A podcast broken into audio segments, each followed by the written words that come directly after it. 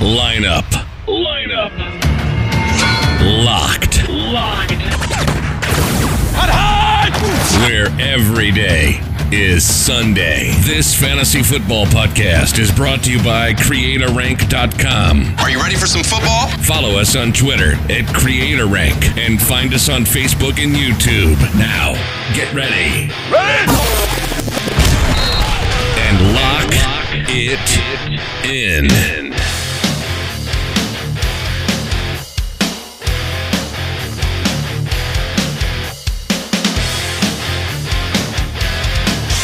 It is that time. Time to lock it in. Welcome to Lineup Locked, your go-to to win your fantasy league. As always, I have a four-man booth rocking with me today, and they're going to bring the energy on this episode. We have Lee, Chris Temple, and Matt Reller. Say what is up, fellas. What's up, fellas? What's up, fellas? How are you guys doing? We are in the thick of it. We got so much football. It's crazy, you know, 11 games rocking on Thursday, a few games last night, we got a few games tonight, and then that'll conclude week one. So I'm excited to get to talking to it. On the episode today, we're not doing trending and roto, which I know all of us agree is one of our favorite things to do. Actually, we kind of decided to zag a little bit. What I did last night was I went through the box scores of every single preseason game that's happened so far, and anybody I feel is fantasy noteworthy, whether or not it's a late-round flyer, a handcuff, maybe a player we were worried about snap counts, etc., etc., and we're going to talk about those, and we're going to get everybody's opinion on if it's something we should or should not pay attention to. And also, by the way, I did go either on Twitter, NFL.com, or saw it on NFL Network and made sure that anybody that I'm mentioning off a box score, I have physically seen it with my eyes as well. So it's not just staring at a box score and saying, oh, hey, look what this guy did. It's just, it is what it is as far as that goes. So I'm excited to talk about those things. We are finishing the running back situation. Chris has the NFC East. I have the NFC West breakdown on the running backs. And we're just going to rock down and make sure you can lock that lineup so that you can win it. So before we really get to the nitty-gritty, as always, if we have any new listeners that are chiming in here, this is an archivable podcast. I feel that things that we've talked about from this episode before, the episode before that, they are all things to listen to and to check out because that will help you get an edge above the competition. So let's share our Twitter handles, and then we'll get popping. So I am at TechmoZach, if you want to follow me. Lee, where can the good people follow you, sir? At Dynasty Dingo. Chris Temple. They can follow me at CTemp03. And Matt. At Matt Reller. I love how you saved the best for last in both the intro and that. That's what I do. I think. Subconsciously, I guess. So first off, as you know, I like to scurry the interweb and be a little goofy. Obviously, talking fantasy is fun in itself, and I could do it all day long. Ask my wife; she kicks, just eye rolls and kicks me out of the house. But I like to find goofy things. So the preseason is rolling, and I think Adam Gase, he probably like his whole body, what he showed me during the Jets game is like my experience for it. Like first off, I'm at Meet the Teacher night, Thursday night. The games are starting at 6. It was the Battle of New York, right? That was the game that was being broadcast on NFL Network here on Thursday night.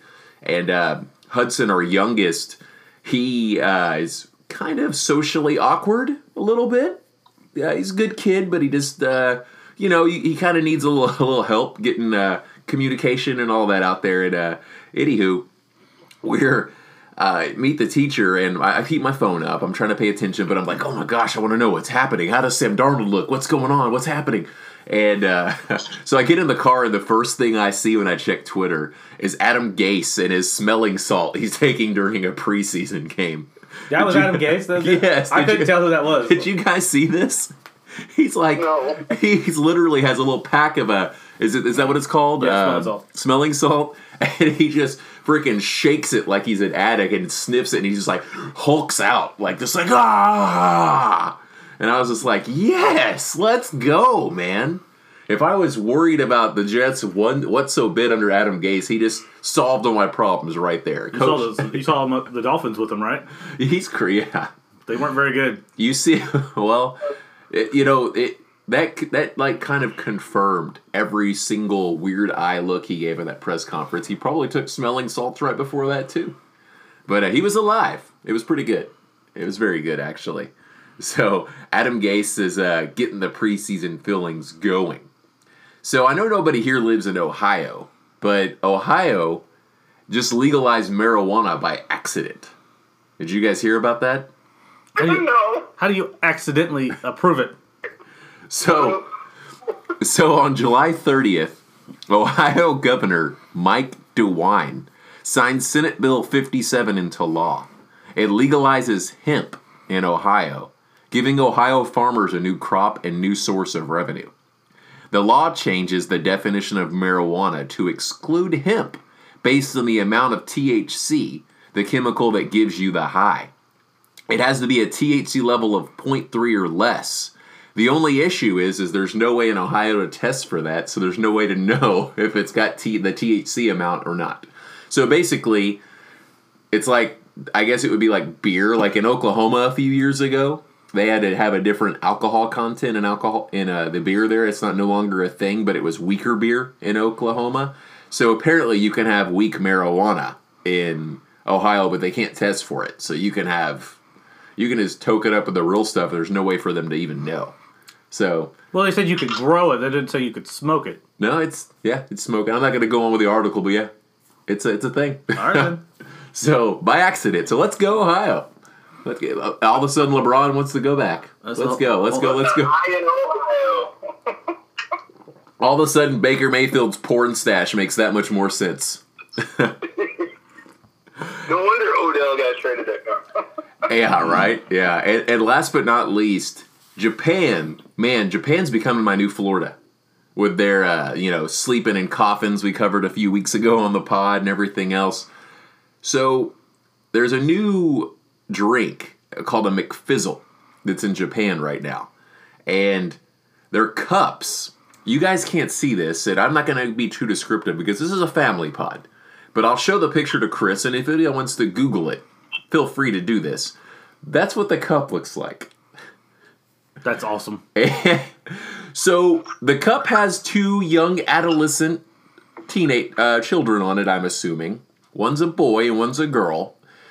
And it looks like something is happening that would be not appropriate for a cup at McDonald's. So I'm just going to leave it at that. And apparently the people are rioting over these cups and millions have been pleased. So if you want to get on the Google machine and look for this, just Google McFizzle cups in Japan and just prepare to laugh. It's apparently you have to angle it quite a bit because apparently if you hold the cup just normal, it doesn't look like that. But if you just tilt it like you're taking a drink, it looks like, they're, I'll just leave it at that. So on to the foosball. Let's do this. So before we go to the football, I do want to say this is a podcast that is brought to you by CreatorRank.com. It's a brand new fantasy football website where you, the fan, can create your own set of customized player rankings. We have a great team putting out content every day in the form of articles, videos, podcasts, and more. We also offer a 20-minute one-on-one chat with our site experts completely free for 2019. For more, follow us on Twitter at CreatorRank and check us out on Facebook and YouTube. All right, gentlemen. So first off, before we get into the box scores and what I feel is fantasy relevant, there's 4 players in the news that I want to talk about. Actually, 5, excuse me. First off, big trade this week. Duke Johnson sent to the Texans.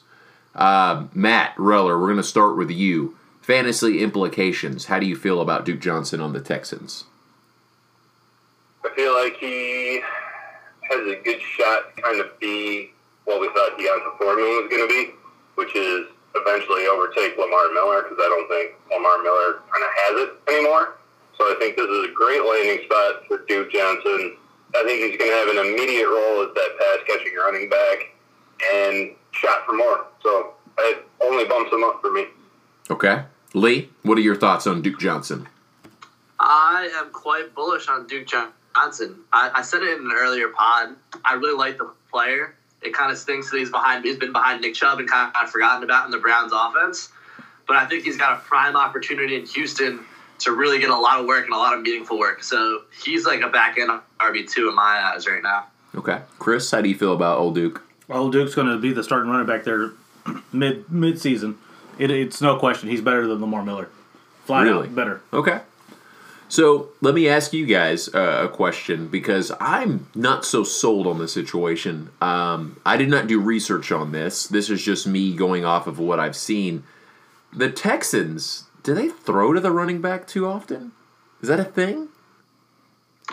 So no, but Cam Newton was also notorious for not throwing to the running back before he got Christian McCaffrey. Right. And McCaffrey had 130 targets last year. Okay. So I think we have to throw the narrative out the window. When a coaching staff gives up a fourth and possibly a third for a guy who excels in the passing game, I'm sure they're going to use him, especially now that Kiki Kuti is probably out. Okay. Yeah, because Duke Johnson can literally line up outside and run real routes. Well, they did show Kiki. Apparently, it's not that serious, so he might be ready for week one. Might not be, but it doesn't look like it's going to be a long-term thing, so that's good, number one. I know that I read a tweet from Graham Barfield, and I'm a big fan of his fantasy work. His next-gen stat-type analytical approach is just phenomenal to get kind of an edge on your competition. If you don't follow that guy, he certainly is a good one from NFL.com. And he was talking about Bill O'Brien's play calling and about how it's very...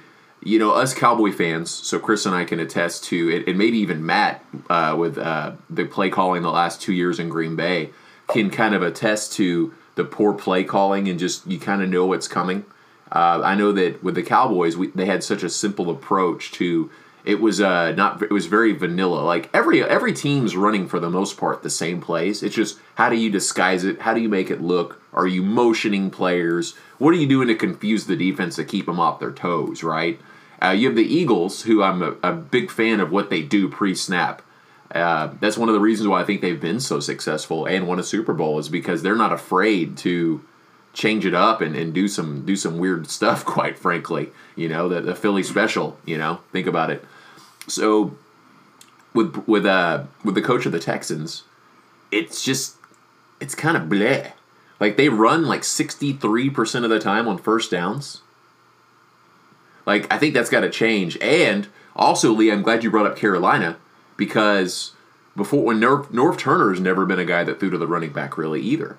And he was also the offensive coordinator with McCaffrey, and McCaffrey still excelled. So maybe they can change things and do it. I'm cautiously optimistic. I think Duke and Lamar Miller are both going to have a role. I don't know. A split is certainly a thing. A committee is certainly a thing.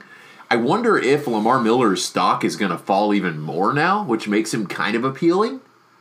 Like, is he going to become like a 5th round, 6th round pick now, and he's actually somebody we might want? Is that a thing, Matt? Possible.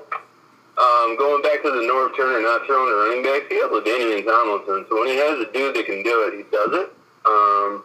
Also, with Duke Johnson, there's not really a tight end there that's going to be strong. So Duke Johnson is going to get kind of those looks, I think. So he's going to get plenty of volume. But to answer the Lamar Miller question, I think he's going to be... He's going to be a value. I don't know if I would pull the trigger just because of lack of upside. Right. I lean more upside, but... I'm with you, man. You know what Lamar Miller is? And I'm going to keep it PG because I don't want to offend anyone. But he's the 2 o'clock in the morning running back. I'm just going to leave it at that. He's always there, if you know what I mean.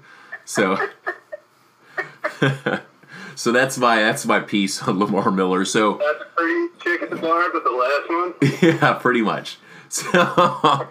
So, with Duke Johnson, Lee, I'm going to ask you this. Where are we drafting Duke at? He's going to rise. I checked Fantasy Calculator, and he's already risen quite a bit, actually. Like, he's went from being, like, 8, 9, 10 to, like, 6-ish, I think, right now. So, within another week, the ADP is going to go up even more. Wait till he plays a game, right? So where are we telling our listeners right now? Because they're like, okay, cool, Duke Johnson. Duke Johnson's got some upside. He's a guy we would want. Where would we be comfortable telling our listeners to pull the trigger on Duke if they're drafting? Yeah, so I'm looking. I'm looking right now at Fantasy Pros. Okay. And I think I would feel comfortable drafting him probably right around RB 24, 25, that's where Lindsay and Montgomery are, and then Lamar Miller is actually 26. So I'd say right where I would have drafted Lamar Miller in Fantasy Pros right now is probably where I'd draft Duke Johnson. Okay. Would everybody be in about consensus about that, or move him down a little bit, move him up? What do we think, Chris and Matt? I think if he falls to the 5th or 6th, they're fine. Okay. And Matt, you co-sign? Agreed. Yep. All right. Up next for player news, Zeke Watch. Full swing.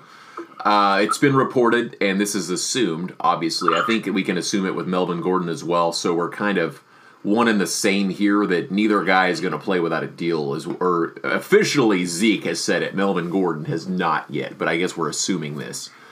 How are we feeling, gentlemen, on these two guys? Are we fading completely? Zeke has went from being the 1 or 2 consensus pick to number 5 today. It went from 4 about Wednesday or Thursday to 5 on ADP. And Gordon is now like a 3rd-round pick. So are we drafting him in those spots? Are we fading? Lee, how are we feeling about Zeke and Gordon? Zeke, I think right now I'm still drafting him like 6, probably after Hopkins. Just because he easily has the chance to be an RB, the RB1 if he plays the whole season. And the Cowboys, I really, I'm not a big Cowboys guy, in case you guys couldn't tell. But I really hope their manager realizes that Zeke is the heart of that team and that they need to pay him, because if not, there's something wrong there. So Gordon, on the other hand, in the 3rd round, I might take my shot on him, maybe late 3rd. But he's a guy who is willing to sit out part of the season, and that worries me. I just see the guys that are going in the 3rd round, and unless I'm at the back end, or even if I'm at the back end, I'd rather take a, and we're going to get into this on the box scores, I would draft Montgomery. I would reach for him around early, or right where he's going to be going on ADP over Gordon. I think. I'm out on Gordon, but I think with Zeke, I think I'm still in. Matt, what say you on these two? With Zeke, I'm still standing firm that he's 7 to 10, and if he's there, awesome. If he's not, good. I don't have to deal with a headache. Melvin Gordon in the 3rd round, I think I would pull the trigger on. I'm not ready to crown David Montgomery, even though I know we're going to get them. But I would think, oh, man, that's tough. I think I would go Melvin Gordon, though, just because I don't see either one of these guys actually missing a game. I'm going to call my shot right now. I think Melvin Gordon signs a 2-year, $26 million deal. I think Zeke is going to sign a 3-year deal. I hope you're right, man, because nothing's worse than good players not being on the field, honestly, for us fans. I mean, we want the best talent out there possible. Chris Temple, you are up last. Trade them both. Get rid of both of them. Trade them both. No, I'm with you guys. I'm drafting Zeke somewhere between 6 and 9. Melvin Gordon, if he falls to me in the 3rd right now, because clearly he's the most, we're not sure what he's going to do. If he falls to me in the 3rd, I'd pick him, but I wouldn't pick him before the 3rd. Okay. So I'm going to apologize in advance to all of you fellas, because I have my first Big Stakes draft next Friday. I have 4th pick, and I will probably not be in the best, the most energetic dude on our next pod, but I'm going to find a way to make it happen. But I have 4th pick. And pretty much, unless something happens with Zeke between now and Friday when we draft, right? So in the next week, it looks like the number 1 pick's going to be Barkley. The guy picking 2nd is very bullish on McCaffrey, so I think he's going to go there. The guy in 3rd is saying he's going to go Zeke or David Johnson. I would imagine he's going to pull the trigger on David Johnson if Zeke's not signed. So that's me at 4. I'm going to have Alvin Kamara and Zeke sitting there. And I think I'm going to risk it for the biscuit. Is that stupid? Some of our listeners are. It's draft season next weekend officially, right? Or it already is, but yeah, even more. The closer we get to it, if you're in the 4th pick and Zeke's there over David Johnson or Kamara or any of these, are we taking it? Or are we still waiting until 6, 7, 8, 9, 10? Still waiting until 6, 7, 8, 9, 10 because you don't know what Zeke's. Take the short thing. Take Kamara. So if I take Zeke and I tell you guys I did that, I'll text you all. We have quite the little Wolfpack chat going on text. So I'll tell you who I take first. If I take Zeke at 4, is that the wrong decision? Yes. Wait. In my mind, yeah. Yeah. All right. I love you all. You don't know if he's going to play. He may miss the first 2 weeks of the season. I know. Hopefully someone makes the decision for me. But Kamara is... Yeah, we just consistently made the decision for you. Take Kamara. All right, up next in the news, we have a pair of Antonios. And I think we'll cover Antonio Callaway first. I'm completely out on him. I took a flyer on him in our CreatorRank league. Towards ACL. He's going to miss like 4 weeks, and he got suspended. So he's completely just... Freddie Kitchens this morning, did not tear his ACL. Freddie Kitchens this morning made a comment that Adam Schefter tweeted that they're not going to put up with his BS. He had issues in the past. This is a substance abuse thing. I'm out on him. Are you guys in consensus? Just don't even worry about the guy now. Just keep him on waivers. Just don't even let him flash and see what happens, because Higgins looked good, by the way. What do we think, Lee, on Antonio Callaway? Yeah, he's the. I mean, we've seen it time and time again, especially with Browns receivers. It's just they can't figure it out for some reason. They don't know what professionalism is. They don't know how to stay off the weed, like Stephen A. would say. Right. And it's just it's a tale as old as time. Like there's other talented players on that roster. I can see a scenario really soon where they just cut him. So yeah, there's nothing to lose. I mean, You're looking at a guy that can't even... I mean, come on. He didn't even come in shape, dude, to camp. You know, he's working out with the twos. Like, that's a big red flag. Matt, what are your thoughts? Yeah, this is kind of why he fell in the NFL draft, too, is issues off the field. He hasn't been able to kind of figure it out. He has some talent that's flashed a little bit, but not enough to make him relevant to me. And if he's going to miss 4 games, I'm bailing, at least for redraft. Chris? Deuces. I'm done. I ain't touching him. Yeah, no, I don't even want it. Like Josh, it's just like Josh Gordon, man. If Josh Gordon gets reinstated, unless it's like my Mr. Irrelevant in a draft, right? Like let's say when I draft Friday, it's the last round, then I just to do it and I'm prepared to drop him a week later, maybe. But if Josh Gordon gets reinstated tomorrow, I'm not drafting him because I know what's going to happen. The writing's on the wall that he's going to mess up and his price is going to be too high, and there's a chance you might not have him at some point, just like last season. You know, it's just, you know, you pray that these guys get the right amount of help so they stop making these bad decisions, but unfortunately you have to be willing to not make bad decisions. You know, speaking of bad decisions, Antonio Brown is the other Antonio, and home dude is off his rocker right now. I don't know. I tweeted this yesterday, and I'm not sure. Like, there's 2 possibilities here. I think Matt might have hit the nail on the head in our Wolfpack group chat yesterday that this screams mental health. It's a cry for help. It's just like a guy that's clearly going through some stuff that just... I mean, it's some people need a lot of attention. They want to be centric to it. And that we're not here to debate mental health issues and all of that. If that's what's going on with him, man, I hope he seeks help and is okay. I don't wish that those terrible things on anyone. But is it a possibility that his feet are that jacked up to where he's making this helmet thing to try to deflect away from it? Because he really, really did injure himself, and possibly there's a clause in his contract that says if he did something to himself that he doesn't get all of his guarantee. Is that a thing? No, it's not about that. It's really about the helmet. He actually has a meeting set up with the NFL about his helmet. Wow. Yeah, he's got a meeting Monday morning with the NFL about wearing his helmet. It's really about the helmet. Man, I don't... is it possible that Hard Knocks is too much for him and he just wants to be away from it? Is that a thing, you think? No. Like, maybe he thinks he wants to be in the limelight, and he thinks he wants to be the guy, and then all these cameras are in his face and in his house and everything, and he's not about it? Could that be a thing? No. Yes, it could be a thing, and I think Josh Gordon went through it last year. They kind of kept him away from that show for a reason, and it wasn't because, like, he was doing anything wrong or anything like that. It's just he didn't want that level of attention. Antonio Brown, he's doing stuff. It makes you think he wants that level of attention, but as somebody that's dealt with depression and anxiety myself, it screams that to me. Like, everything he's doing just doesn't resonate as something that's really going on. So, it's hard, man. I hope he figures it out, gets help. What do you think, Lee? Yeah, just to echo what those guys just said. I have nothing to add, really. They hit the nail on the head. Okay. Yeah. So one quick question to you guys before we get into the box scores. Our listeners are drafting. They're listening to us for a reason, hopefully because they love our voices, and also because we give good sound advice. We're on the clock. Antonio Brown's there.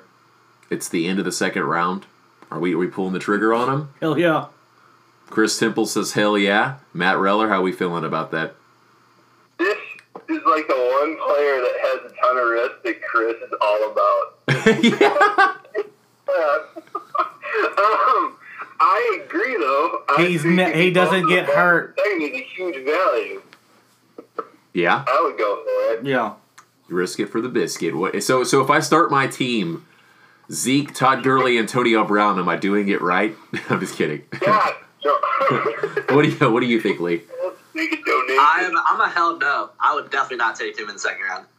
No chance. I think I'm with Lee. I think I'm going to pass and take Juju.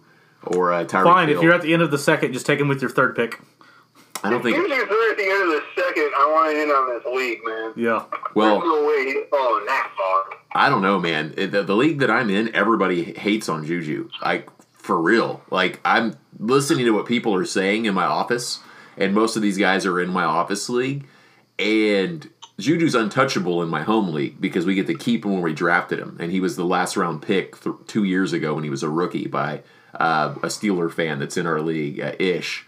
So everyone thinks that Juju's not going to be able to handle being the guy, and they think Big Ben is going to not, like, they just think the Steelers are going to fall apart. And I'm like, dudes, I'm just like, yeah, you're right. Yeah, you're totally right, guys, completely.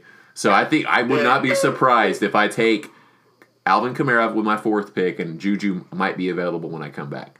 I really think it might happen because they're all off on him. It's crazy. It's wild. Man. So that's topic for another day. Dude, say I'm in the office as like a mailroom guy. Well, fly down to Texas, man. I'll have a beer and you can eat some wings because I know you don't drink. Yeah, well, hold up. If Chris is gonna grill like he did the other day, man, I'm in. Speaking of grilling, Chris is coming. Chris and his wife are coming over tonight, and we're grilling steaks for the Cowboy game. We're pretty pumped about that. Yeah, if you make your way down to Texas, I'll make you some ribs. I'll even smoke a brisket. Yeah. You gotta send me some pictures tonight too, man. Yeah, the Wolfpack does need to unite in person one day. That does need to happen. That needs to be a thing. Yeah, the fantasy podcast Wolfpack. Yeah, we're making it a thing. Matt and Lee can meet on a flight somewhere in the middle, and they can fly together as flying buddies, and we'll pick them up at the airport. And, yeah. We'll meet you in Ohio, man. I'll get the Molly. I work with some questionable people. I'm sure somebody can hook me up. So onto the box scores. There's a lot of fantasy relevancy that's been happening. I try not to overreact to things, but at the same time, it's very important to pay attention because if somebody's not paying attention because it's just preseason, this is where you can get your edge, in my opinion. So speaking of edge. You are drafting now, guys, okay? Everybody's drafting. People have a date scheduled to draft. So I want to take a moment to tell our listeners about a fully customizable podcast service offered right on CreatorRank.com. Do you guys see how I made that flow? That is right! Brought to you by the guys at the CPMC. The service offers a fully customizable podcast for your fantasy football league. They'll evaluate rosters, give power rankings, do mock drafts, give out draft grades, suggest trades, preview the playoffs and anything else your league needs. Find them on Twitter at CPMC Podcast and CreatorRank.com/product/CPMC. All right, so let's get into the box score. So first player I want to talk about is Royce Freeman. Royce Freeman finished the preseason game. He had 3 rushes for 49 yards. He had a 50-yard run, which means that he basically had a negative yards on the other 2. And he had 1 reception for 1 yard. Pretty explosive. It was very good blocking on the 50-yard run that he had. I like Royce Freeman where he's going. He's somebody that's on my radar. What say you, crew? Lee? Yeah, I just want to say, I want to make the point that Philip Lindsay would have 100% scored on that run. Because people are like tooting the horn of Royce Freeman because he had a massive holder run through and he happened to go 49 yards or whatever. But that's not really his game anyways, and I don't fault him for it.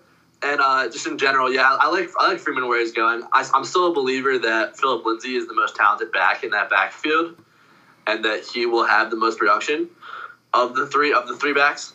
But Freeman is still a value in drafts from what I'm seeing. Yeah, speaking of Lindsay, did you see his shifty move he had in the game? God, it was phenomenal. He completely, the offensive line did not block well on that play, and he just made it happen. It's just, he's a special player, and Lindsay's falling. So, like, the Royce Freeman hype is real, and now that Theo Riddick got signed, people are out. It's like Ballage in Miami, huh? People are out on these Denver backs, really. So which makes me in. I think Philip Lindsay might be a guy I own in a few of my leagues, and I'm actually excited for that. Matt, what do you think about Royce Freeman? I think Royce Freeman, just for whatever reason, in people's models coming out of college, he was supposed to be this really good thing, but then there's this Philip Lindsay guy that's way better. And Royce Freeman just can't create his own yards at the NFL level. I haven't seen it yet. Two runs for -1 yard kind of prove that. Philip Lindsay, that nice shifty run, he did that all on his own. Right. He has good blocking like that Royce Freeman. I agree with Lee. He's going to house it. So I would much rather own Philip Lindsay.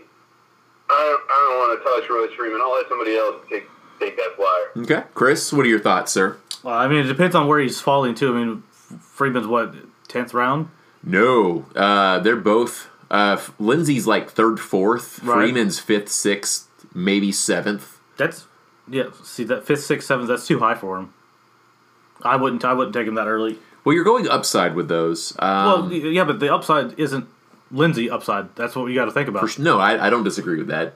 The only argument that I can make for Royce Freeman is that Lindsay is small, and injury might be a thing that follows that. It might not be. Warwick Dunn was healthy for a very long time, and he was a smaller guy. Is Philip Lindsay that small? He's pretty close to that, yeah. He's pretty close to that. Warwick Dunn was smaller, but he's not a very big dude, so I don't dislike it. I like the 50-yard run, but like Lee and I both said, it was a great block. I mean, it was a great hole, and you're probably right, Lee. Philip Lindsay might have scored it. Yeah, you're right. I did not realize he was 5'8". He looks bigger than that. He's very small, yeah.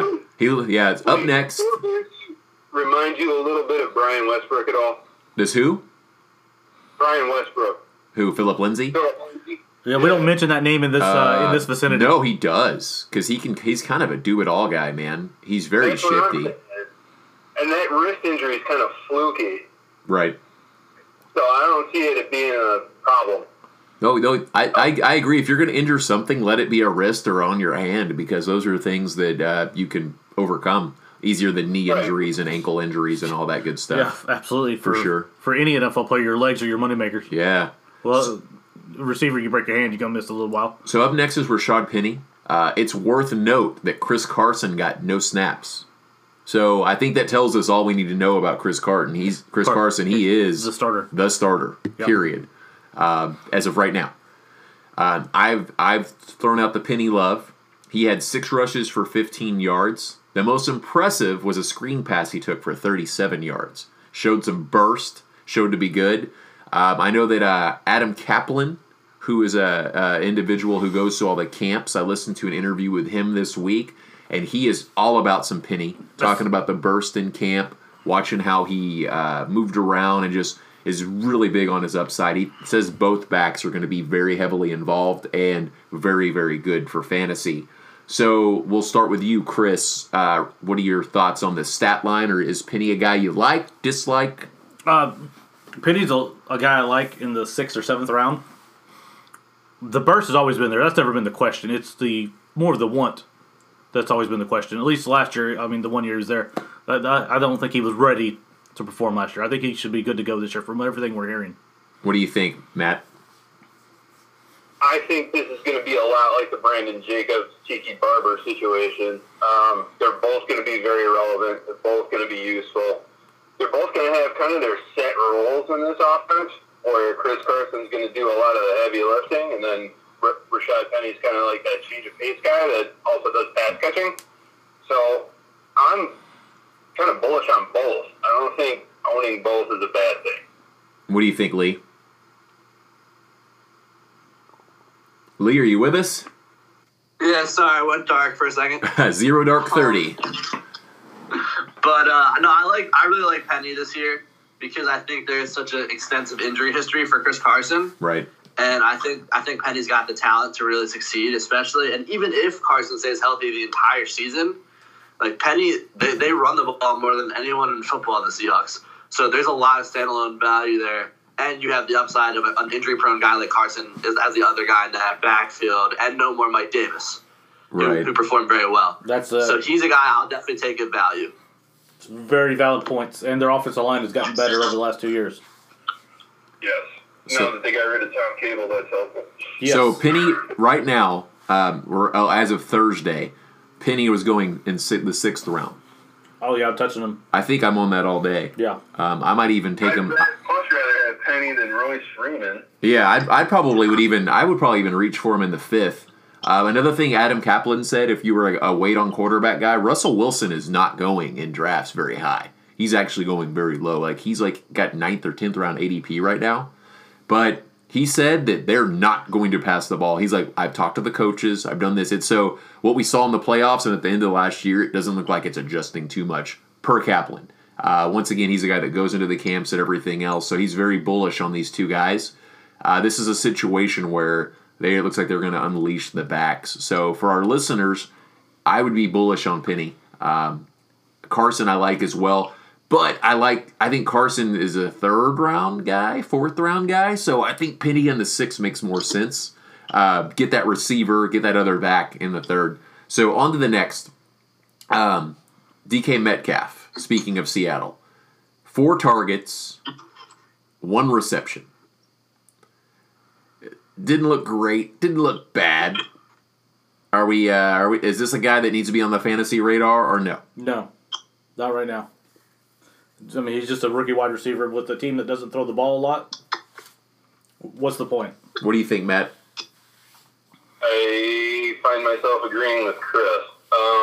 They don't pass the ball enough. It's a rookie wide receiver. He's going to need some adjustment time. Maybe at the back half of the year, he's a name to remember if he's still on waivers or somebody got frustrated and dropped him, but I wouldn't waste draft capital on him. Hey, Matt, agreeing with me was the smartest thing you've ever said. What do you think? What do you think, Lee? I'd say he's a late-round sleeper if he's there, if the value's there. But there is a lot of hype surrounding him, obviously, after the draft. So he might be a guy who creeps into earlier rounds that I wouldn't feel comfortable taking him. But he's like the kind of flyer that I like just because he is that athletic freak. He does have good tape and has like a burner. And I think that if he gets maybe a half a year in that offense, he can really be on the field and do something with Russell Wilson. So I've had zero luck with rookie wide receivers. I avoid them like the plague. One year I had Mike Evans and Odell Beckham their rookie year. That was awesome. I had both. Special wide receiver rookie class. Yeah, that was very different. And you're right. It's a thing. Like, man, I would just go for somebody else with upside. A running back, another cup that we're going to cover here actually later on this report. So up next, we've got the Chargers running backs, both of them, that I want to talk to you guys about. This is really important information, I think, because this Melvin Gordon situation is very real, and both of these guys looked phenomenal. And the problem with looking phenomenal is that's raising their ADP. And if Gordon does come back, you are imploding your team if you're drafting one of these guys too high, unfortunately. But you also might be winning your league if you do, and Gordon doesn't play. So it's quite the conundrum. So Eckler. Ran 5 times for 40 yards, averaged 8 yards a carry, had 3 receptions for 39 yards, but did fumble inside of the 5. Justin Jackson, 5 for 22, which is also respectable, and had a touchdown that was baller. Like the elusiveness, the way he cut looked really, really good. So I was very impressed with the eyeball test on both. So we'll start with you, Lee. Are we passing on both of these guys? Are we going for Justin Jackson? Is Eckler's price too high? What's your opinion here? I think, it's tough. I think it's all too high. I really do. I think that people have already started to believe that Melvin Gordon is sitting out the entire season. And I mean, when Eckler's going in, the fifth round, like when I can get some other really solid running backs there or receivers, it just seems like overcompensation for me. Jackson maybe hasn't creeped up as much and would be a guy like I'm still looking to target. But, I mean, people as the season grows near and Melvin Gordon does not show up to camp, people are starting to overreact, so I'm going to stay away. So if it's the ninth round and Justin Jackson's on the board, are you saying, or would you pull the trigger on that, or would you still look elsewhere? That's probably right around the value that I'm looking for, just because in the ninth round you're not really getting a starting running back, and Jackson definitely had that potential. But there's also the potential that Melvin Gordon plays, and you just wasted your draft pick. Okay, Matt.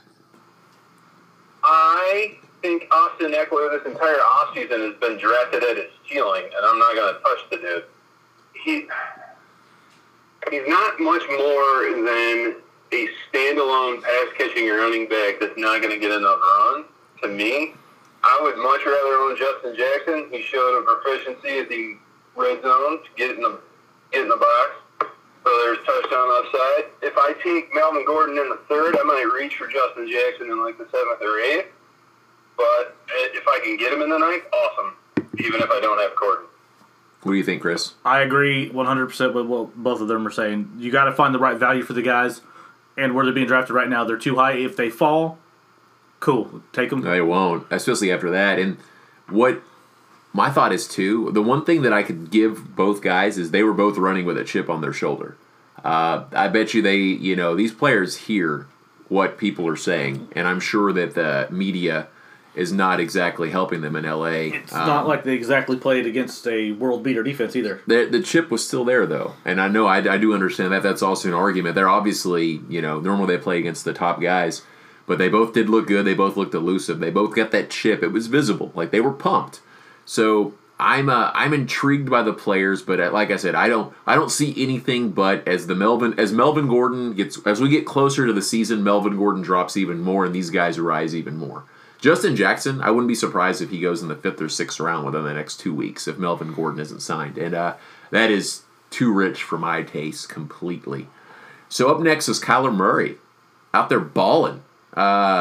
He is 6 for 7. He was out there for one drive at 44 yards.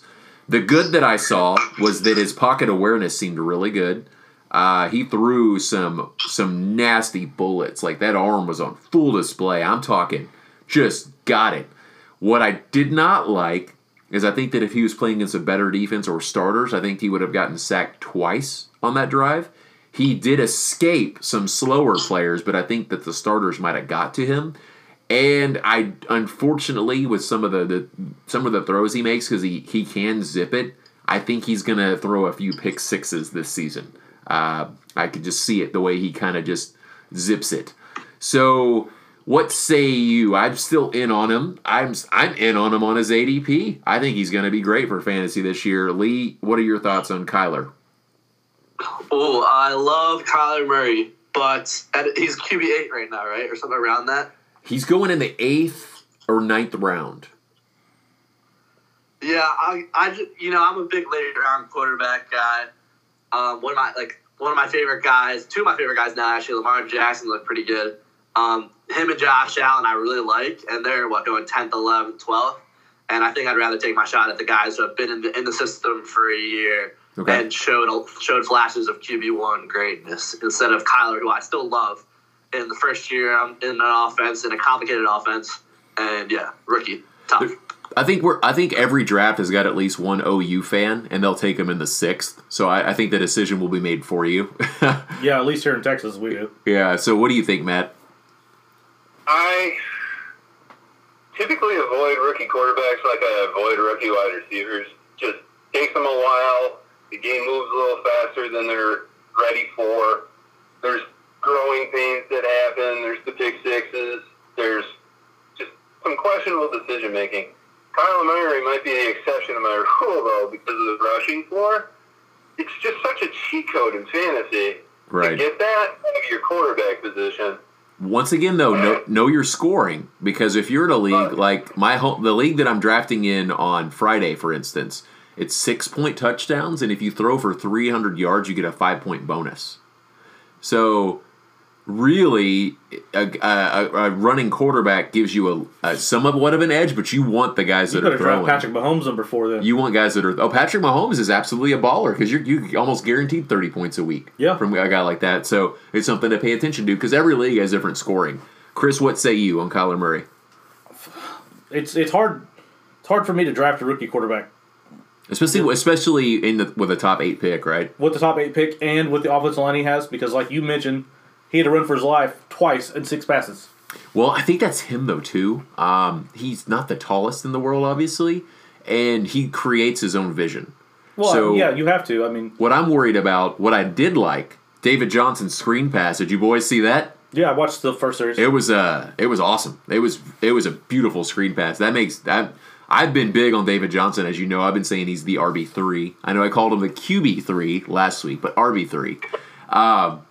The one thing I'm worried about, like seriously, if you're in a fantasy league that does kickers, I think I might be all aboard the – I don't even know who the kicker is for the Cardinals. If one of you would like to look that up for me, I would be all aboard taking him because I think that when the field shrinks – I think they're going to have a problem scoring TDs. I think that field goals. I think that they're going to get a lot of yards, and I think they're going to be in scoring situations quite a bit. But I can see a lot of field goals because of having to create your own vision, and the field shrinks so much in the red zone. I think big plays are going to be a thing too, so that's when the touchdowns will come. I'm intrigued. I want to see him in the red zone. Hopefully on Thursday night's game, which is on ESPN. Hopefully he gets more than one drive and we see some red zone action because I would like to see how he creates his vision there. Because just standing in the pocket, don't get me wrong, he can still be a pocket quarterback. But for me, what I saw is it's a lot of let's move a little bit, let's shift a little bit to create my vision is what I saw. So I like the screen pass of David Johnson. The blocking was phenomenal on that. Offensive line is a question mark. So I think that if for some reason it's the 10th round, that's my price. I'm literally going to write it down in the draft. If it's the 10th round and he's there, I'm taking him. I really am. But other than that, I'm not doing it, period. 10th round is my price for him. So I don't know how you guys feel about that, but I think Lee kind of stated his case. So up next is my boy Matt's dude, Dexter Williams. Straight up ballin'. 14 rushing attempts for 62 yards, 4.4 yards a carry, and a reception for 18 yards. Matt, is the hype real? Of course it is. I've been pumping him up all offseason. He's good, man. And that offensive scheme, I'm so excited. This is the guy. Matt, would you agree that this is the guy you draft instead of DK Metcalf? Oh, yeah. This is the late-round flyer guy, excuse me. If you look at the typical cheat sheet, like if you go to Yahoo's cheat sheet, Brad Evans tweeted it out this week, right? He's not even on there. Like, they list their top 80, and he's not even on the list yet. Like, he's not being drafted. On Fantasy Calculator, he's not on the ADP report. He's not even there yet. So this is listeners. Everybody in your league is going to be like, who? And you're going to be like, just watch me win the league. Yeah. When you go to grab the stickers, they're going to be like, there's not a sticker for the guy. This will be the write-it-in guy. Yeah. You need a marker for him. Perfect. I think this is the Mr. Irrelevant pick. I think so. Yeah. It might be nothing, and it could be everything because Jamal Williams is just the guy, and I think Aaron Jones has proven to kind of not stay on the field, so I think it's worth a flyer. Lee, what are your thoughts? Yeah, I'm a big Aaron Jones truther, and I think we, like, as an Aaron Jones truther, we got past the draft, like, kind of unscathed just because of Dexter Williams is a late-round draft pick. Right. But I just think, yes, there is a lot of concern with Jones' injury history. I know he's coming in better shape, but, you know, right now he's not playing, and Dexter Williams did show out. So he's definitely a guy to target late because I think he has an easy route to the backup job just because I think Jamal Williams, you're right, is just a guy. But when Aaron Jones is on the field, like, Dexter Williams is just a poor man's Aaron Jones. Aaron Jones, you know, Dexter Williams 4.4 yards per carry, Aaron Jones 5.5 yards per carry. Right on. And fits the scheme perfectly also, same as Dexter Williams. So I really think that Jones is going to have a breakout year this year, but Williams has a good shot at the backup role. And here's I want to piggyback off that, Lee. This is why I'm so big on Dexter Williams is because I was terrified to draft Aaron Jones because of the injury history at his cost. Now I can do it and sleep like a baby because I'll just go get Dexter Williams and I'll have a complete back in my opinion if something does happen. I'm totally for it. Like I have no qualms. Like before I was like, man, Aaron Jones here, like with the running backs he's going with, I'm like, God, man, I like him. He was on my team last year. I paid like, I think a 6th round price for him, maybe 7th last season. And I'm like, God, 2nd round, 3rd round. Ugh. But now I feel great about it because I do think Aaron Jones is uber talented. We know they're going to be in the red zone, right? And this just makes me feel so much safer because I see a clear path to a handcuff, and I like it. Chris, what's your thoughts? Well, you just stole what I was going to say, so thanks, Zach. You're welcome. You're very welcome. Anything else to add? No, you covered it all. I could have said it better myself. I'm rubbing off on you, man. I dig it. No, you didn't rub on nothing. All right, so Big Head Darnold is up next. Thanks, I'm dead, man. What'd you say? The only reason he got so much run is because Aaron Jones is out with a hamstring. Jamal Williams out with a hamstring. Trey Carson out with a hamstring. So, of course, Dexter Williams is going to get a ton of run. But that... he's running with that opportunity. And if he's a poor man, Aaron Jones going in the last round, perfect. Sign me up. Yep. You all just sit over there and eat your cheese. So Sam Darnold, his head is gigantic, and so is his performance. 4 for 5 for 68 yards and a touchdown to Crowder, who is beginning to get heavier and heavier on my radar, especially in a PPR league. Did you guys see Sam Darnold? Did you guys see this, Lee? Did you watch some Sam Darnold action? I did. I watched that first drive. He looked magical. It did, man. It looked very good. I'm glad I drafted that guy. Yeah, okay. So Chris signs off on it. Matt, how do we feel about Darnold? I feel like it's watching NBA Jam with the big heads thing. Yeah, Megamind. I think Darnold's going to be good. And Crowder... he really could be like poor man's old Jarvis Landry in Gase's offense, so he might have some sneaky value. I'm in on Darnold, especially because no one seems to be. Like, if you're in a one-quarterback league, he's not getting drafted. Not at all. And if he is, he's somebody's backup. So if let's paint a picture that it's the 10th round and everyone's not pulling the trigger on quarterbacks, and I go by my philosophy, it's the 10th round, so I'm going Kyler Murray, my last-round pick's going to be Darnold. I think I'm gold with that. I think that's a good streaming. I think that's a good streaming option. I like what I saw, man. I like that a lot. He looked good. His decision-making was good. His pocket awareness was great. And with a head that big, you process information just so much quicker than everybody else. That is not how it works, Zach. So up next is the other quarterback in the game, Daniel Jones, 5 for 5. 67 yards and a touchdown. I've talked a lot of noise on my other podcast about the decision-making to take this guy as early as they did. We're not crowning anybody just off the preseason, but he passed my eyeball test. He looked like a gamer. Matt, what do you think of this Daniel Jones performance?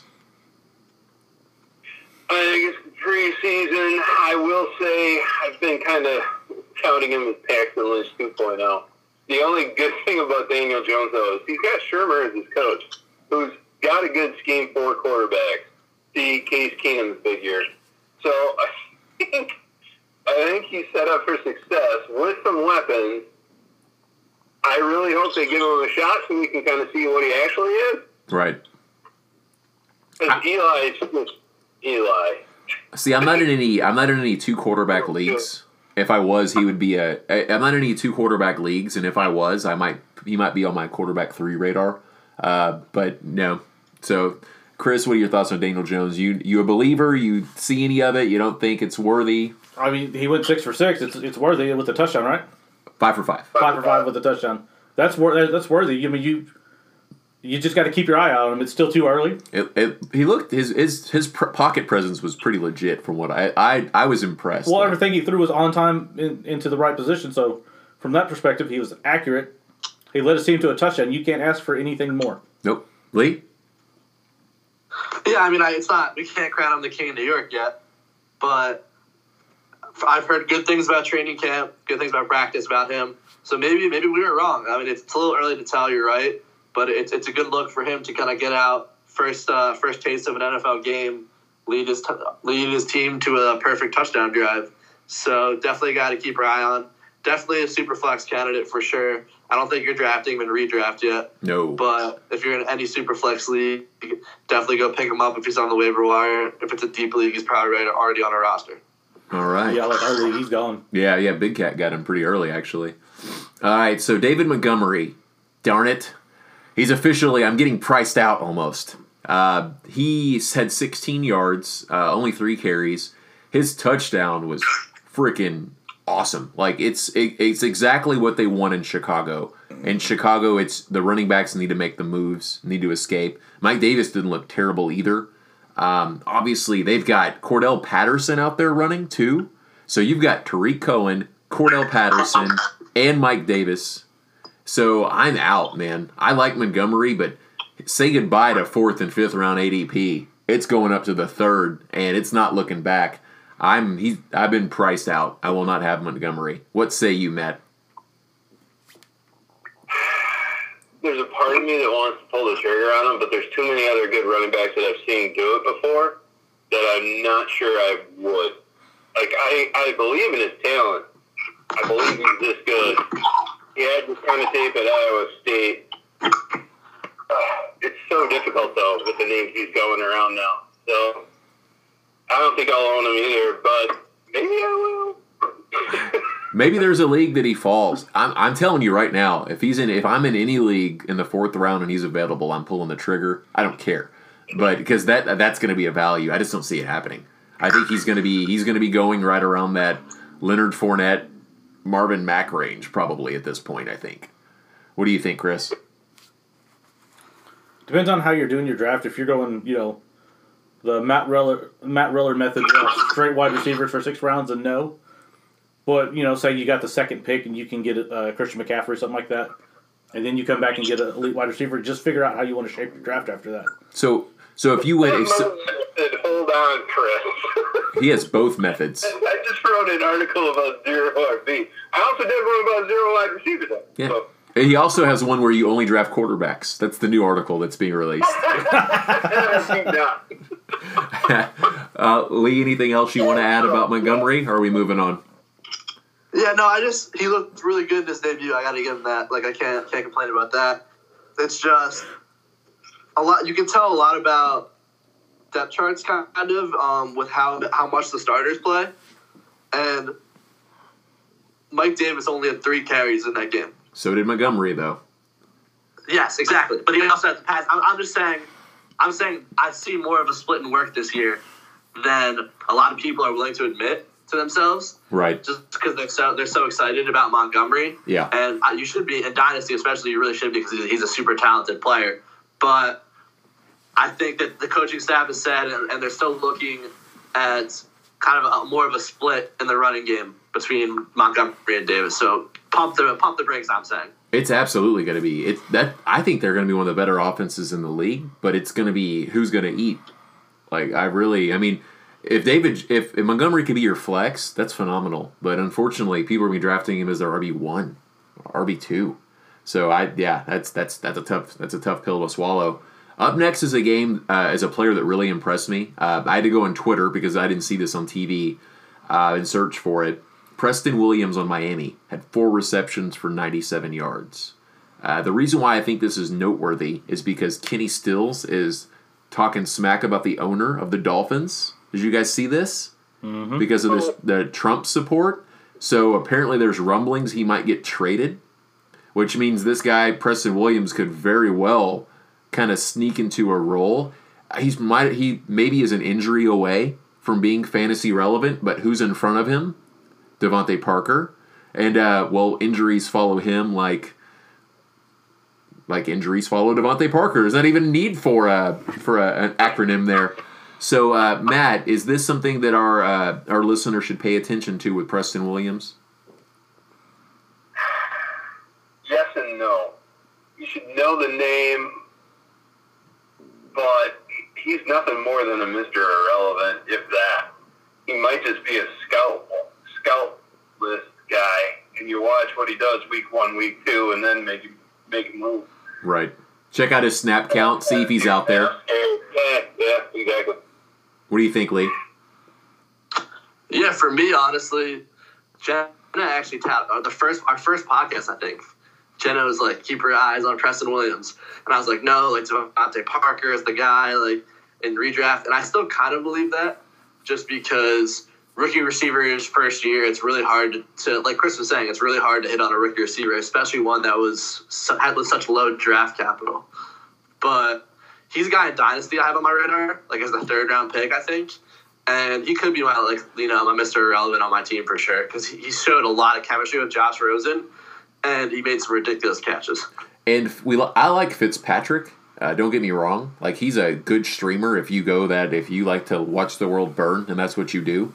The only issue is that that team will not be good, and they are eventually going to want to look at Rosen. So that's a thing. And I remember as a Cowboys fan, when Romo finally got his shot, when that happened, Patrick Creighton became fantasy relevant and just football relevant out of nowhere. And it's because they were two guys that were backups together. They had that chemistry. An injury had happened, I believe, which moved Patrick Creighton up the depth chart as well simultaneously. So it's something to pay attention to.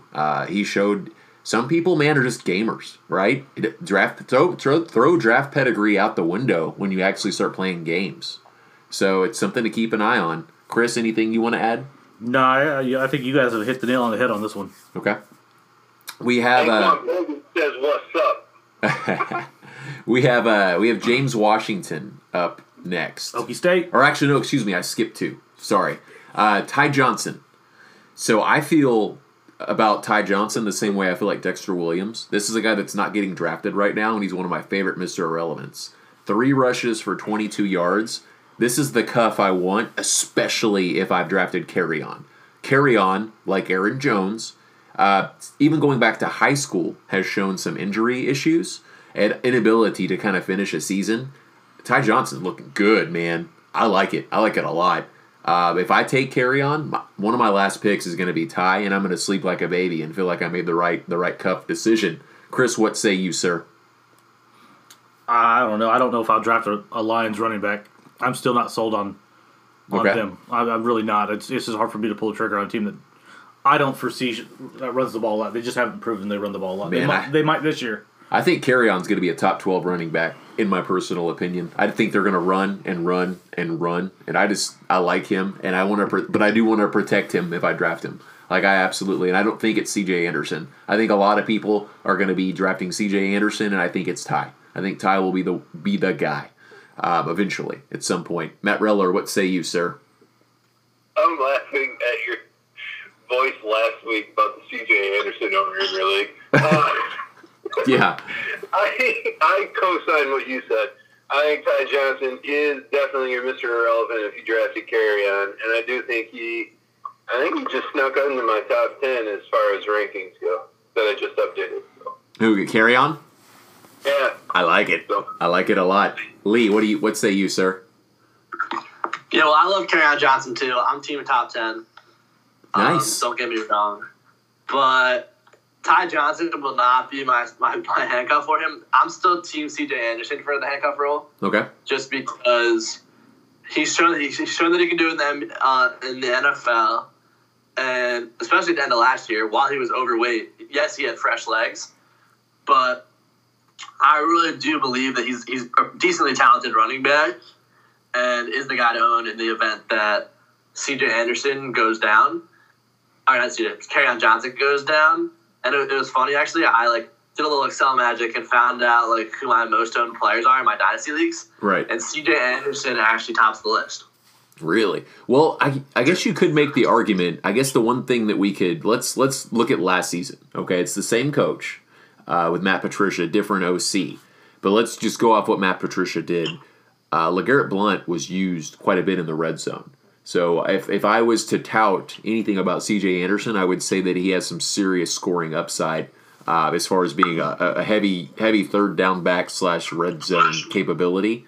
The issue that I have with C.J. is that I think there are other people that's being drafted where he's going that I would rather have. And the reason why I state the case with Ty Johnson is I'm a big fan of, in drafts and on waivers, of finding the guy that nobody's gunning for and getting him before the crowd. Nothing's worse than having to waste your fab or your team's doing very well and you're 11th on the waiver list and you can't get them because they just don't make it to you, and you lose out on a player. For instance, Melvin Gordon goes down last season. Everybody in my leagues is rushing to go get Eckler if he's not drafted off of waivers or whatever. And I got Justin Jackson in 4 of the 5 leagues that I was in because he was on no one's radar. And I was just like, man, you know what? I'm going to pick up Justin Jackson.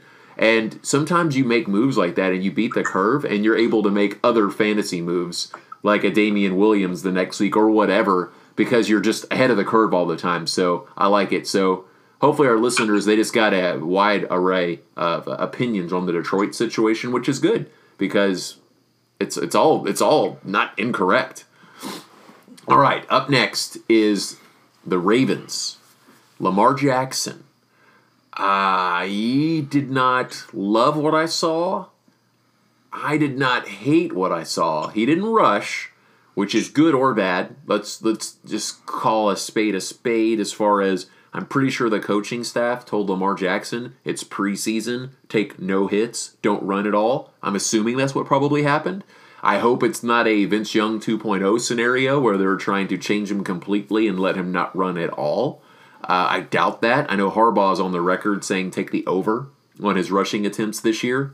So I like Lamar Jackson. He's one of my favorite late-round QBs. He did have a very ugly throw where he overthrew a tight end but somehow completed it because someone was standing behind the tight end. Like that. But Lee, I know you said that you're in on him. You liked what you saw. What are your thoughts on Lamar? Yeah, I like I've been like scouring the training. Like every day I'll basically just look up training camp and news on Google and just kind of read every team's training camp report. Uh-huh. And a name that just constantly pops up.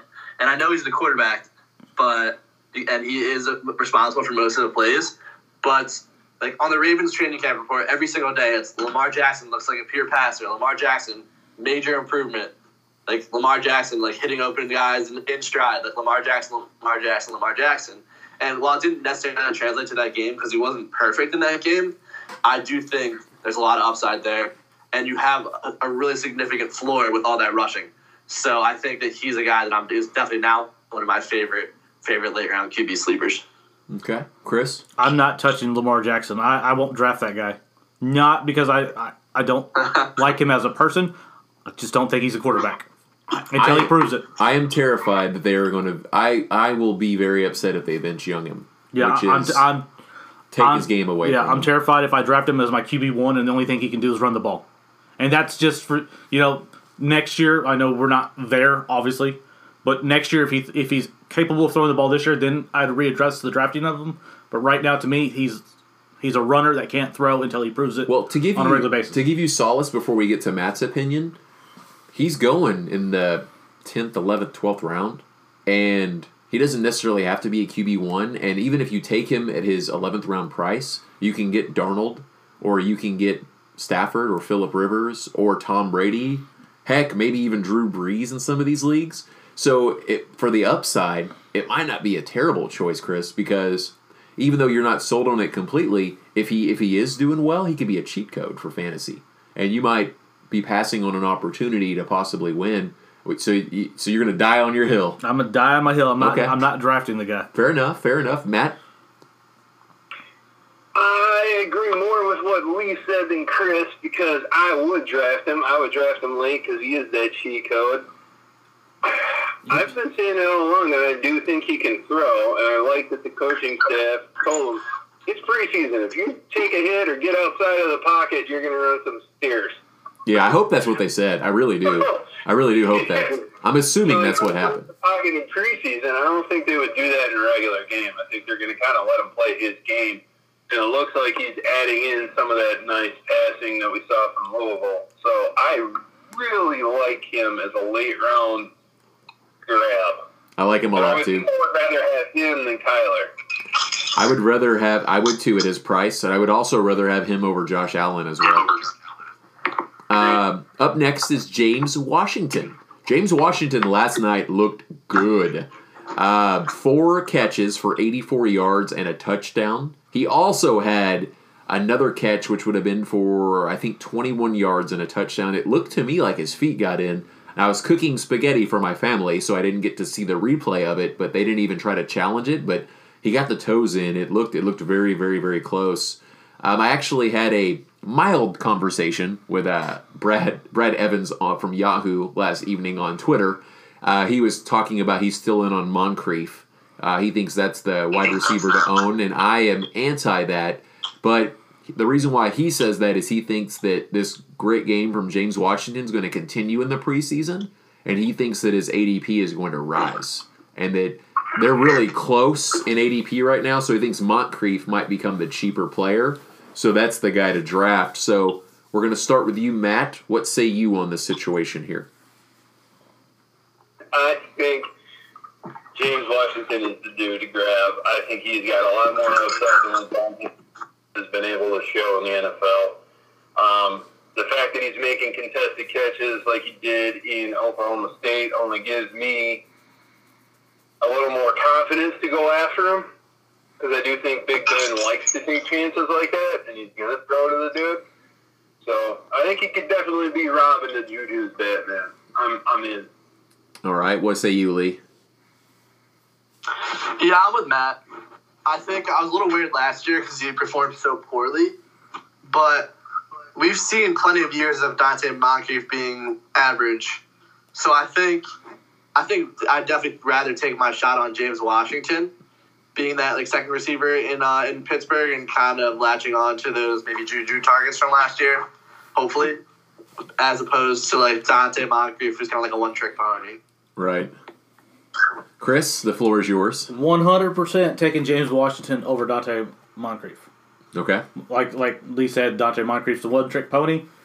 Every year he's got injuries you got to worry about, so take the guy that you know is going to stay healthy right now. He's got a higher upside to him, too. Let's see. I'm checking Fantasy Calculator. Dante Moncrief's going at 11.06. James Washington at 11.09. Right now. I think give us a few days. I think James Washington might. Before it's full, and within the next 2 weeks, I think James Washington's going in the 9th. 8th will be a reach, 9th or 10th. I'm perfectly fine with that price if he rises, because I think Moncrief's going to stay about where he's at. I'm willing to pay that price. That's not too rich for my blood. No. I'm in on it. I think both guys are there. I wouldn't hate you if you drafted both, honestly, just to hedge your bet. If it's the 9th round and they're both available and you're really close together and you really don't love anybody else, I don't think that's a terrible idea, because we're kind of in late round area right there. Would you guys think that's a terrible strategy just to kind of see, or would you just say go with your guy and move on from the other? Grab your guy. I don't want monopolies in redraft. Okay, no monopolies. All right. Okay, we have two situations left, and then we're going to get to the depth charts and then end the pod. Jacoby Myers for the Patriots, 6 receptions, 69 yards, and 2 touchdowns. I think this guy is relevant. I'm intrigued to see how he's undrafted. I'm intrigued to see how the rest pans out for everything. Obviously, there's no Wes Welker right now. There's still a looming Josh Gordon situation we don't know about. Chris Temple, the guy looked impressive. What do you think? Did you mean Edelman? What did I say? Wes Welker. Oh, yeah. I meant Edelman. I'm going way back. Obviously, Wes Welker's not there. Thank you for the correction. Wrong wide receiver. No Amendola either. Yeah. I mean, it's some guys you could just flat out say it's preseason. They had a good game. I mean, was he competing with the 2s, the 3s, the 1s? He was in there a lot. He had a lot of snaps. He had a lot of snaps? Yeah. Well, I mean, if he had a lot of snaps, then it's somewhat relevant, but... 2 touchdowns is pretty big, man. It's one game. I mean, how did he produce the year before? Or did he a rookie? He's a rookie. He's an undrafted rookie. There you go. You just got to keep seeing what he does. He's got to build upon it. You can't just say one game is, hey, I've arrived, especially in the preseason. You got to... He's a rookie wide receiver. Let's see what he does after this. I think for me, before I give the floor to Matt and Lee, he's somebody on my radar, and just like Preston Williams, because of the question marks for the receiving core of the Patriots. There obviously is no Gronk. Maybe that situation changes. Maybe it doesn't. All Philip Dorsett has done is underperform his entire career for his draft stock, right? It's somebody's job to rise, correct? Yeah. He plays the slot, which is a different situation than Harry. So he's on my radar. I'm not drafting him. I'm just paying attention to him. Well, yeah, I also want to reiterate that he's a rookie wide receiver. I'm 99.9% sure I'm not going to draft the guy. What do you think, Matt? I think N'Keal Harry also looked good in this game. He had a touchdown before he went out with like a minor foot injury.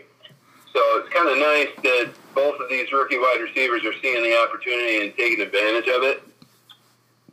This team is one of the few that I think I would break my rule of rookie wide receivers not being drafted.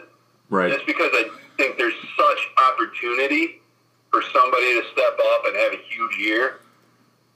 N'Keal Harry's price is a little higher than I might actually be willing to draft him because I do think he's got red zone upside. But Jacoby Myers is a great, late round, another name that people will be like, who? Right, that's one of the names you have to write on your board. That's like 4 or 5 years ago when that tight end for the Patriots was being drafted in the 6th or 7th. He got cut 2 weeks into the season. Oh, man. And, Lee, anything you want to add, sir? Yeah, just in redraft, he's a tough person to target just because he is an undrafted rookie. And I know he's with the Patriots, but like Chris was saying, that's tough. But I think it's important to note that it wasn't with Brady, and it'll be more important to see. I think Brady will probably play in the third preseason game, but I'm not sure on that either. And it'll be important to see how Brady connects with him, and then you can kind of start using that late-round flyer on him. Right. But it doesn't really matter if Brian Hoyer targets him a lot, because Brian Hoyer's not the starting quarterback for the Patriots. Is Jacoby even going to be getting snaps with Tom Brady? Will he even be on the field? Exactly. These are things we don't know, obviously. So up last for the box score mania, Dalvin Cook is a running back that I'm very high on. I think he's going to be very, very good, but he also comes with a set of question marks because he's played 15 games in 2 years. For me, I've had confidence in drafting him or targeting him or thinking about when I'm game planning for my drafts of going after him because I see that they drafted Madison and I like Madison and I think that's the clear cuff. And I've been thinking in my mind as such. But last night was something to pay attention to in the game. We had three running backs do well that weren't Madison. So Madison's stats were, don't get me wrong, he got the most run though. He had 9 attempts for 30 yards, but only 3.3 yards a carry. You had Abdullah, the preseason darling, 4 rushes for 63 yards. And Boone straight up balling out there, 4 rushes for 70 yards in a touchdown. And the move that Boone, did you guys see the highlight? Yeah, but you got I know what you're talking about, but if you take the 4 runs for 70 yards, well, one was for 65. Okay. So that move was phenomenal. Yeah, but it wasn't an open hole. He made that happen. No, so, I get that he had the ability to create a hole, but just take the other 4 runs. Right. No, I get it. It's just like Royce Freeman. No. Yeah, it's like he averaged 2.8 yards on the other, but then he, like I said, Royce Freeman. The reason why I'm high on Boone is on my radar over him is because Royce Freeman had a hole that was lights out and ran it, right? And great play. Boone straight up made this 65-yard play happen. He straight up just got it. So even though the other runs were down, I'm like, okay, cool. He broke away. He made that play happen. So I'm intrigued by Abdullah too. A little 4 for 63. That's something to take note on. I really think it is. Lee, talk to me, man. What do you think? Yeah, first off, I feel disrespected because you missed out on a third running back / fullback. My boy Kyrie Blossingame from Vanderbilt had 2 touchdowns in that game. Oh, wow. I'll put that out there. All right. So he was a stud. He's a fullback, so his anchor's down, right? So what? I said he's a fullback, so his anchor's down? His anchor is down, exactly. Good luck, Chris. But I think it's notable because I think the Vikings have to feel pretty good about their options behind Dalvin Cook. Yes. And they might even think, this is obviously a little premature, but if Boone continues and Abdullah continue to play well, they might be able to scale Cook's workload back even a little bit to, you know, kind of keep him fresh and hope that he doesn't get injured again. They showed that they want to run the ball when they made the OC change at the end of the season. Dalvin Cook's usage went way, way up, and so did running the ball, and so did the targets. Yeah, because their quarterback proved he isn't very good. So, having a thing of running backs, the problem I have with this is that it's pick one. Which irrelevant running back do you want to, you know, stand on the hill and yell that's the guy? Matt, what are your thoughts on the situation? I think Dalvin Cook's still a good value because they will be smart and they will kind of split up the work. Don't fall in love with Amir Abdullah, though. He's preseason darling. He does this every year. He so is, man. Just pass on him. I think Boone or Madison will show that they're going to be more consistent. I like that Boone made his own yard. I agree. I still think give Madison some time, though. He was a rookie. He's kind of getting his feet wet. First preseason game. Don't make your judgment too quick. Right. I would still invest in Cook, where he's going, because I do think he's going to offer kind of that dual threat upside that some don't in that realm. Right. And then grab either Madison or Boone, whoever's looking like they're going to be the dude. So I don't think it's going to be. If you're wrong on that, who cares? And that Madison also 9 runs, so he definitely got the most usage. And I think what you just said was gold, Matt. Whatever running back you're picking for Minnesota, if you are doing the handcuff game, you're obviously doing it when one of the last rounds. So it's a pick that you're prepared to move on from regardless. So I think it's okay to just throw a dart and pick one. I would pay attention to the next game. Hopefully there's another game or two before you do your draft if you're a listener. And you can keep seeing the attempts and see that, like, if Boone averages 4 yards every game or 4 rushes every game and it's all for 2 yards a carry, then he's obviously a guy to fade. So on to the depth charts so we can finish up here. Chris, we're going to start with you. You broke down the NFC East. What team are we going to start with? The NFC East is the deepest running back division in football. I don't disagree with that. Who's first? So we're gonna go ahead and start with the Cowboys, you know, because I'm a homer. Okay. So your depth chart for the Cowboys, you got Zeke, Tony Pollard, Alfred Morris, and Mike Weber. Okay. Obviously, we know the Zeke situation we got on that earlier. So the handcuff for Zeke is Tony Pollard, in my opinion. Okay. Alfred Morris might be a late round flyer as well. If Zeke isn't there, so 15th round or something like that, if you're in a deep league. Okay. Just to cover yourselves. The Giants. Well, do you guys want to add anything on Cowboys? Who are you? If our listeners are taking Zeke, are we okay signing off on Pollard as a group? Are we one? No. Who are you saying, Matt? Who should our listeners try to cuff? I just wanted to be disdainful. No, I would actually throw my late-round dart on Alfred Morris if I did take Zeke early. Because you have drafted Pollard already, haven't you? Huh? You drafted Pollard, didn't you?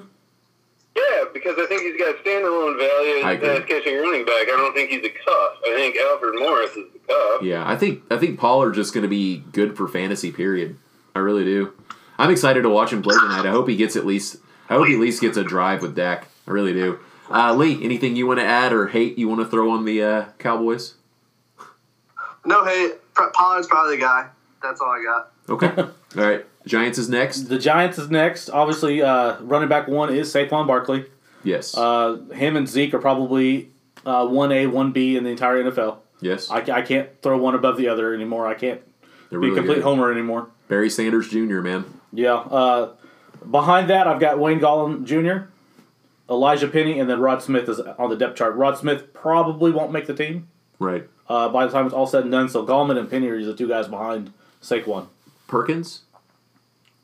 I don't have Perkins on here. I don't know. Is Paul Perkins still in New York, guys? He is. I just didn't put him down on the depth charts. Is there my rankings?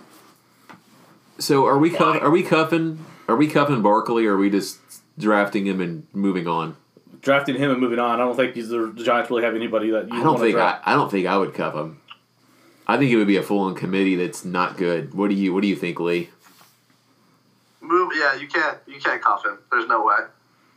Matt, that offense is garbage if Saquon's not there. I wouldn't touch the other guys. They all sound like accountants. Yeah. I would just draft Dexter Williams in the last round if I had. I threw the other names on the list just to, so people knew I actually looked at the Giants running back. You should have just been like, the depth chart is Saquon Barkley. All right, who's next? We're going to move on to Lee's Eagles. Okay. And I put the depth chart. Yeah, nobody likes them. They get shot out of the air. Wow. Shots fired, literally. No, I'm just kidding, Lee. I don't like them, but, we're not going to shoot the Eagles. So the way I've done the depth chart is I think Jordan Howard's going to start. Yes. But I've got Miles Sanders as the top back there. Okay. So I think you can get more value with Miles Sanders than you can with Jordan Howard. So you're saying that that's the most fantasy-relevant guy you feel will be Miles Sanders? Okay. Yes. Followed by Corey Clement and Darren Sproles as the top four there to round it out. I don't know if they're going to use Sproles much this year. I'm kind of confused by that. Lee, what do you think about that? Yeah, I think that's definitely a fair depth chart. I'm coming around a little bit on Miles Sanders just because of all the positive reports coming out of camp. But I still think this year at least it's going to be a decent split between him and Jordan Howard until they kind of give him the reins next year. But Sproles will be used, which will hurt. I guess if you thought Corey Clement was going to be the receiving back, it'll hurt him a little bit. But really, after Sanders and Howard, there's not really a back to target in the Eagles' backfield. Sproles will have one or two catches a game, but that's not really going to do anything for you. Yeah, that's what's really confused me by them even bringing him back for a year. You should have just gone with Sanders, Howard, and Clement, and just said these are my three. Because I don't think all four are going to make the team, are they? Probably. Do they? All four will, and then Josh Adams and Wendell Small will be the odd man out. Because y'all don't use a fullback for anything, right? Right. Nah, exactly. Okay, yeah, that makes sense. So I think, if I'm just thinking of numbers, I'm willing to bet it's 45% of the snaps Jordan Howard, 35% Miles, 10%. I can't even do math right now. 10% Sproles on a couple hurry ups, and then Clement gets 4 carries a game. I think you're right as far as the beginning of the season. Howard will get the majority of the carries, and then if Sanders is able to separate himself as the better back, I think Sanders will take the bulk load of the work, and they'll flip flop on the workload. Okay, that's fair. Matt, anything you want to add? Yeah, I think the narrative that WP only uses RBBCs is a little overblown. When he's had an uber talented back, he's ridden them. So if Miles Sanders shows up to be that, I wouldn't be scared that he's going to do it. I do think Jordan Howard's got a great value though. So I do too. I drafted him in the seventh in our draft this year, but Sanders was taken 2 rounds early. Right. Lee, you watched the game. I'm assuming. How did Miles Sanders look in pass protection for the few snaps he got? Yeah, I was actually at the game, which is kind of fun. Oh, nice. Okay, very cool. So that was cool, but I'm not even sure. I didn't notice anything good or bad, which I guess is probably for the better. I don't even know if he was in pass protection. I think he either ran her out or got the ball in a handoff. But he played. Him and Jordan Howard only had a drive each, right? So they definitely wanted to protect them. But my biggest takeaway from that game was Adam Humphries had 6 targets in the first drive. From Tennessee? Yeah, from Mariota, six targets. Chris Temple's been standing on the Adam Humphries hill for a while. I have. I'm glad that flag has finally come around for the rest of you guys. All right, up last? The Redskins. So I've got the depth chart as Darius Guice, Adrian Peterson, Chris Thompson, and Samaje Perine. So P. Ryan probably won't make the team? No, he'll make the team. They'll go all four? They'll go all four there. Okay. Really, I don't think you want to draft anybody outside of Guice and Peterson. I mean, those two are probably going to get the bulk of the carries, and there's not going to be much for Thompson and P. Ryan. They're going to be scraps. I'm intrigued to see how they use Chris Thompson this year. I wonder if they know they can't. He keeps getting injured, so they can't really use him too much. He's so good, though. But he's so good when they do. Yeah, that's the problem. He's hurt. Man. Matt, what do you think about the Redskins' backfield? I think it's Guice to own. And then I get why people are excited about Adrian Peterson. I can't at his price. I can't. I don't think there's that much upside. So. No, because you would have to... you know what? In all fairness, like if you start zero RB and Adrian Peterson's there as an RB1 for you, the problem is that Geis's ADP is right there too. You would want to cuff it because Geis, you think eventually is going to be. I don't know if you. That creates a weird scenario. You'd have to draft him back to back, and you're killing your team if you did that. So I'm away from Peterson too. I think Geis is the guy that I like for fantasy. Lee, what say you on this situation? Yeah, I like none of them. Yeah, I'm gonna be honest. I will probably because I'll probably be drafting Penny instead of Geis in all of my leagues. Yeah, like Geis, just the injuries worry me a little bit. The fact that AP is still in that backfield also worries me. I just think there's not going to be a lot of clarity there unless one of the guys goes down, probably.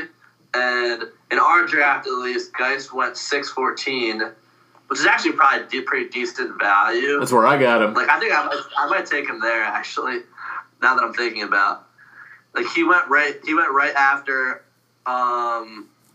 Royce Freeman, Darrell Henderson, Latavius Murray, Miles Sanders, and then Rojo, Eckler, Jordan Howard all went after him. So I would take him there, actually, if I got him at that value. Yeah, I think that's a good spot. But that's why I'm the one that drafted him. I think that's the exact spot you want him, probably. I really do. If you're going to take a chance on him, I think that's the perfect spot. So, Chris, good job. Thank you. We're going to close with the NFC West running back depth chart that I've got here for us. Cardinals are up first. We have David Johnson. I stand on the hill, but David Johnson is going to be the RB3 or better. I'm all about him this year. The cuff is Chase Edmonds, and I am absolutely, if I'm a David Johnson owner, drafting Chase Edmonds, period. And behind them is Blah. His name is TJ Logan. I'm not interested. Lee, what say you with the backfield? Did I hit it on nail on the head, or is there something else you want to add? No, I think you hit the nail on the head. DJ all the way, obviously. But I do like Edmonds, and I think the coaching staff really likes Edmonds too. So I don't know that he'll even have much standalone value, but I think he can fit in seamlessly if DJ goes down. Matt? I think Edmonds has been talked up as having a more significant role this year, so I think he will have minor standalone value. He's a great late-round flyer. And, yeah, DJ's the top five running back, so. All right. Down. Chris Temple? Can't do it. Can't. I've been burnt by David Johnson 2 consecutive years. I drafted him top 3 1 year. He broke his wrist after the first week. Didn't play the whole year. And then last year he had a subpar season. I've been burnt by David Johnson. I personally can't do it. I can't do it. Well, you're letting you can't. That's a losing mentality, sir. That is not a losing mentality, sir. There's other running backs I can draft instead of David Johnson. So if you have fifth pick and the top four are gone, you just go Hopkins? Yes. Okay. I've been burnt by the guy 2 consecutive years. You can't say that I'm being irrational. He's hurt me 2 consecutive years. I drafted him in a league last year, and I'm willing to take him. I'm not. You didn't draft him the year before. You haven't been hurt by the same guy 2 consecutive years. Well, he's cost me 2 championships by playing like crap one year and not playing the other year. Cost you another one if you don't draft him, Chris. Maybe you're playing the waivers cost you a championship. Zing. I'm just kidding. Okay. Up next is the Rams. Todd Gurley. I think I've stood on my Todd Gurley hill. I've said all that I wanted to say on previous pods. I like where he's going. I think that if you're in a redraft league and he's going where he's going right now, I think it's worth the risk. I've said it, and I know people even talked smack to me in one of our chat rooms because everyone keeps saying that Henderson's the cuff. It's not. It's Malcolm Brown, dude. Henderson is going to be like a PPR guy, and he's going to have a little bit of usage, but he's not looking great in camp. Malcolm Brown's looking really good. If you're drafting Todd Gurley, the guy you want is Malcolm Brown. Do not pay a 7th-round price tag on Henderson. That only is going to pay off if Gurley is not playing for the year, in my opinion. John Kelly is not picking up. He's not making good decisions. He's not on the fantasy radar. Chris, anything you want to add to the situation here? I can finally say I agree with you. Okay, good. Matt? No sign, nothing else to add. What do you think, Lee? Yeah, I'm with you. Darrell Henderson has gotten out of control, and I love the player, but come on. All right, let's go. So 49ers, this is dirty, man. It's weird because the 49ers backfield could win you your league for where they're going, because you're talking about a flex guy or RB2 here. We've got Coleman, who I'm targeting, man. I like Coleman. I like him a lot. You've got Breida, who I also dig for where he's going. McKinnon, I'm not touching with a stick. Goodbye. Ew, not touching it. And if there's a late-round running back, I'm going to take a stab on because of Breida's health and a good cuff. It's Colonel Mostart. If he makes the squad, I actually like Raheem Mostart on the 49ers as well. Chris, anything you want to add for the 49ers? Coleman's the only guy I really want to target on them. But like you said, he'd be RB3 or a flex for me. What do you think, Mr. Rella? I know you like some Breida.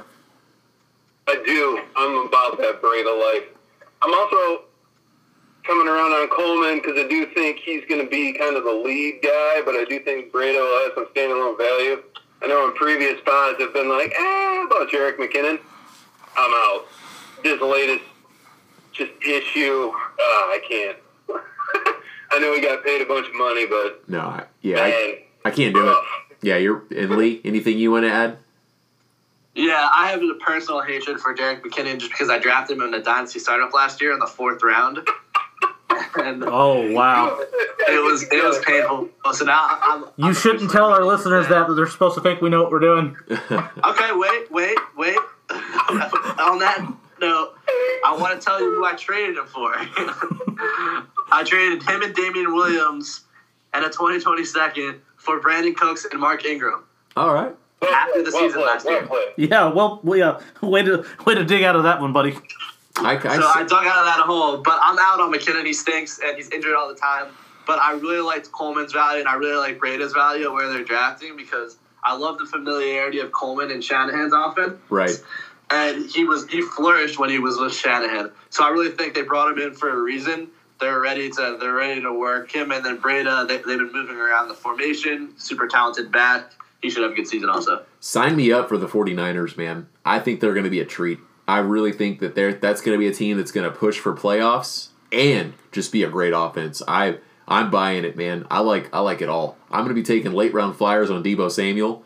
I'm going to have some Pettis, even though he hasn't looked great in camp because Richard Sherman apparently is back, by the way, in case you guys haven't heard that.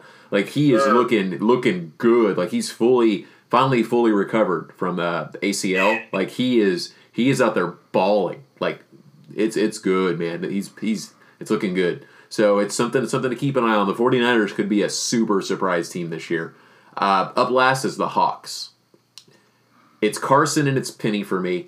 Honestly, at Carson's draft price right now, I'm for it. I'm probably going to go a different direction, but if you told me that you drafted him, I wouldn't be mad at you. I'm a Penny guy. I like where he's going. That's it in the backfield for me.